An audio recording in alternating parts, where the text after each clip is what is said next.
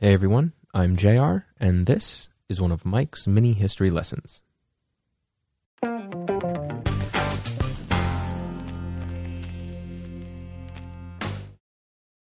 History is awesome. If you're listening to this podcast, I can only assume you think so too. Some history is heartbreaking, some is uplifting. Some history is a long tale, some not so much. We like to try to do our best to take even an in depth history lesson and keep them short enough that anyone can enjoy them. Whether you're in a car, on a walk, or pretending to do work at your desk, you know who you are. But some history lessons aren't really lessons, they're more like fun facts.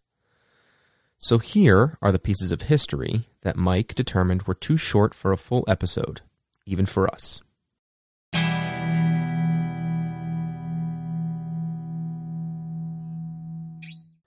Paul Revere never actually said the British are coming.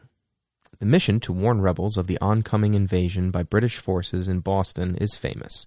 Visit Boston and walk the Freedom Trail to recreate his path. The story goes he warned Minutemen of the oncoming threat so they could use their arms to fight the British by riding on horseback, shouting, The British are coming. Issue is, this was the beginning of the Revolutionary War. Most Americans consider themselves British so that would have seemed odd. Also, the mission was a stealth mission since it was not clear who was loyal to the crown.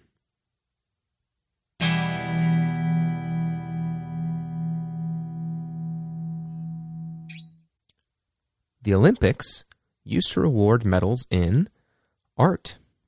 The conversation of what is a sport and is it wide enough spread to be an Olympic sport is constantly being debated. Is chess an Olympic sport?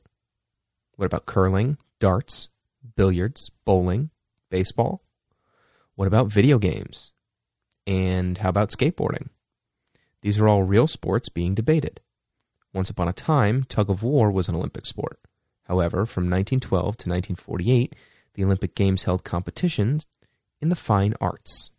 Medals were given for literature, architecture, sculpture, painting, and music. Naturally, the art created was required to be Olympic themed.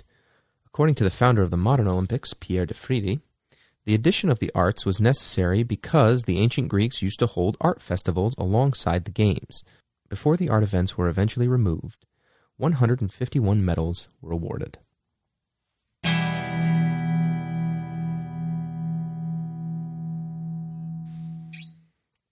Napoleon was once overrun by an attack from Bunny rabbits.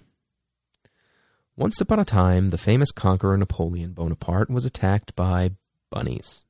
The emperor had requested that a rabbit hunt be arranged for himself and his men. His chief of staff set it up and had men round up reportedly 3,000 rabbits for the occasion. When the rabbits were released from their cages, the hunt was ready to go. At least, that was the plan. But the bunnies charged towards Bonaparte and his men in a vicious and unstoppable onslaught, and some people believe that Waterloo was Napoleon's greatest defeat.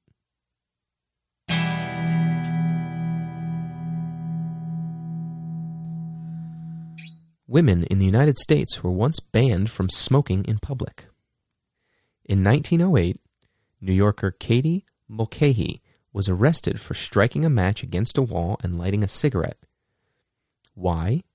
Because this was a violation of the Sullivan Ordinance, a city law banning women, and only women, from smoking in public. During her hearing at the district court, Mulcahy argued about her rights to smoke cigarettes in public. She was fined $5. Two weeks later, the Sullivan Ordinance was vetoed by New York City's mayor.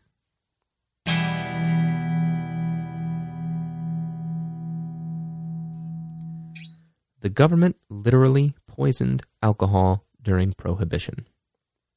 Prohibition was a period during the 1920s in the United States during which all production and sale of alcohol was completely banned. It was once even a constitutional amendment. During Prohibition in the United States, the U.S. government literally poisoned alcohol. When people continued to consume alcohol despite its banning, law officials got frustrated and decided to try a different kind of deterrent death. They ordered the poisoning of industrial alcohols manufactured in the United States, which were products regularly stolen by bootleggers. By the end of Prohibition in 1933, the federal poisoning program is estimated to have killed at least 10,000 people. Not sure how that was legal. Or at least that's the lesson you would get if Mike was your history teacher.